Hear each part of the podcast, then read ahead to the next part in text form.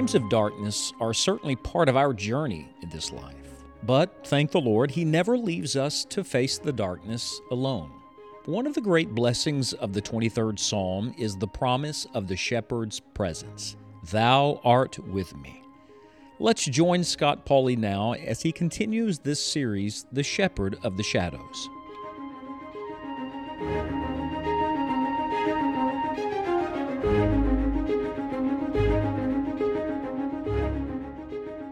For the last several studies, we have pitched our tent and drove our stake in the ground and uh, gotten our tools out and been digging around in the soil of Psalm 23. And what a fruitful study it has been. And now, as we come to the conclusion of this study, I would like to, to come full circle back to the title of the series. Uh, Psalm 23 reveals to us the shepherd in the shadows that our God, who is all light, watches over us even in dark days. Aren't you glad that it's not just in the stillness God works, it's in the shadows? That even when the lights go out and we cannot see, God sees through the shadows. Psalm 23 and verse number 4 says, Yea, I don't you love that word, that great positive word. We look at the circumstances and say, No. We look to the Lord and we say, Yes. Yes, yea, though I walk through the valley of the shadow of death, I will fear no evil, for thou art with me. Thy rod and thy staff, they comfort me. Let me give you today just some concluding things to consider. First of all, consider the shadows of life. Everybody has been in the shadows, everybody. And maybe you're in them right now. Perhaps you know someone that's in them right now. David is the one writing Psalm 23. David, for all the light and bright days, had his shadows, didn't he? He had his dark moments, his valleys, his caves, his times on the run, his nights of fear and tears. Everyone has their shadows. But ponder even the usage of the word. Why use the word shadow? Uh, shadows are not real.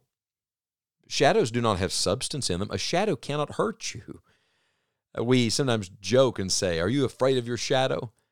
Well, think of this. Are we, are we truly fearful of a shadow if the shadow itself has no power to inflict harm on us?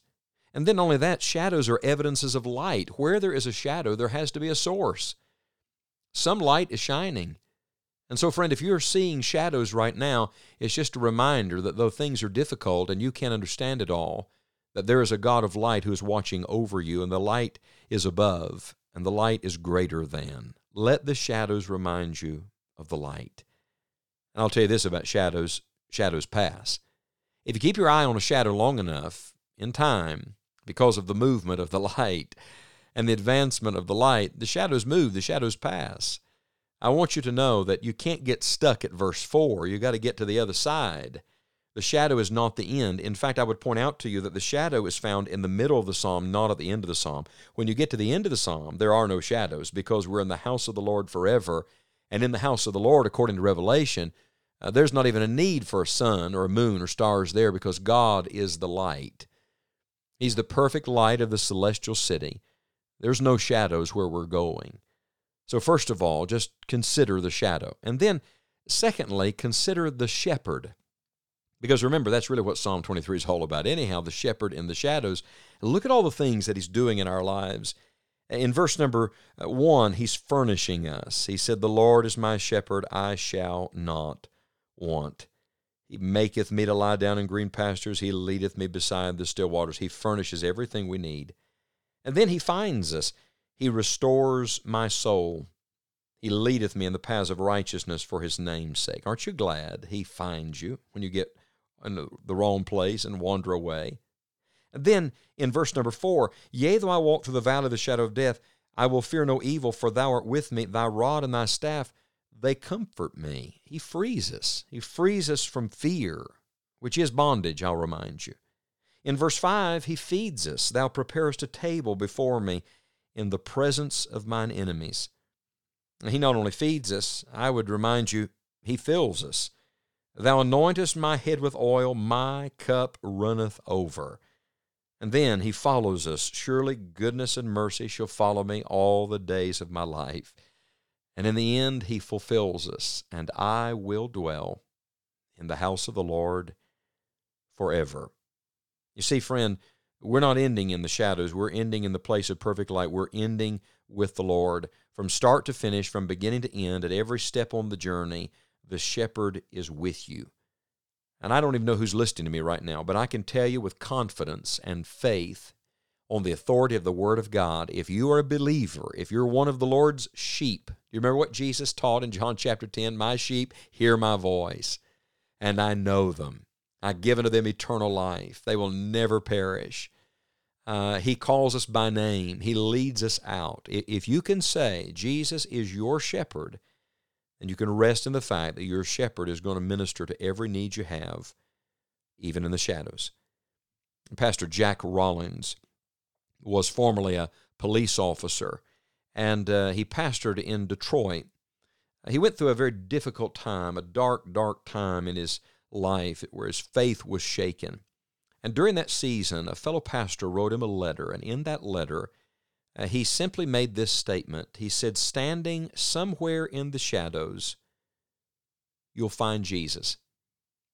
The phrase so captured Jack Rollins' heart that he sat down and wrote a little song. Standing somewhere in the shadows, you'll find Jesus, and you'll know him by the nail prints in his hands. Don't you know that the shepherd has already been through the shadows for you? Uh, the lights went out at Calvary, the dark hour in Gethsemane. We have not an high priest which cannot be touched with the feelings of our infirmities, but was in all points tempted, like as we are, yet without sin. There's not a single shadow you can go through that the shepherd has not already walked through. And he's not only walked through it, he's in it at this moment with you. Consider the shadow and consider the shepherd. And then finally, consider the sheep. We, we bring it back to our life. Have we forgotten we're sheep and that sheep are skittish creatures? Uh, I'll remind you that David was a shepherd, and quite a shepherd he was, and yet when he writes Psalm 23, he writes not from the perspective of the shepherd, but the perspective of the sheep. We are all sheep, and sheep need a shepherd. And yet, this is what really stood out to me in this study of Psalm 23 that though it is written from the perspective of a sheep, which is one of the most anxious, skittish creatures on earth, there is a note of certainty and confidence in the entire psalm. Read the psalm again out loud and notice the tone, not just the theme, notice the tone with which David writes. He writes with assurance, with certainty, uh, with declarative statements, yea, and surely, and forever, and I will, and he shall. How can he do that? Because his confidence is not in himself. I'll tell you where sheep get in trouble when they think they know where to go and they think they can handle it. And I want to remind us all we need the Lord.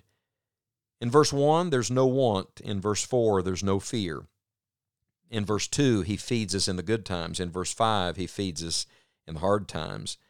In verse 3, he restores our soul. In verse 5, he keeps filling our soul. In verse 3, he goes before us, and in verse 6, he comes behind us. In verse 4, he brings us through, and in verse 6, he brings us to. You see, the shadows will bring you nearer to God. It's in the shadows that you learn to pray and draw closer to the shepherd. It's in the shadows that you learn to, to love him and to lean on him alone. I pray, dear friend, that standing somewhere in the shadows, you'll find Jesus and you'll know him by the nail prints in his hand. Good Shepherd, thank you for giving your life for the sheep, and thank you for giving us your life now.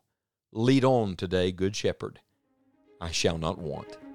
In Jesus' name, amen.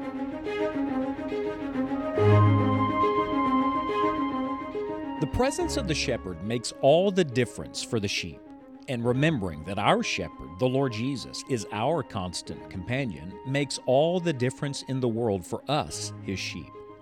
Be sure to visit our website, enjoyingthejourney.org, for many helpful resources. We also invite you to find Dr. Scott Pauley on YouTube, where you'll find Bible messages that have been preached in various churches and meetings all across the country. We hope you will subscribe to the channel and then share it with others. On behalf of Scott Pauley and all of us at Enjoying the Journey, thank you for making this daily broadcast part of your life, and may God help you to enjoy the journey.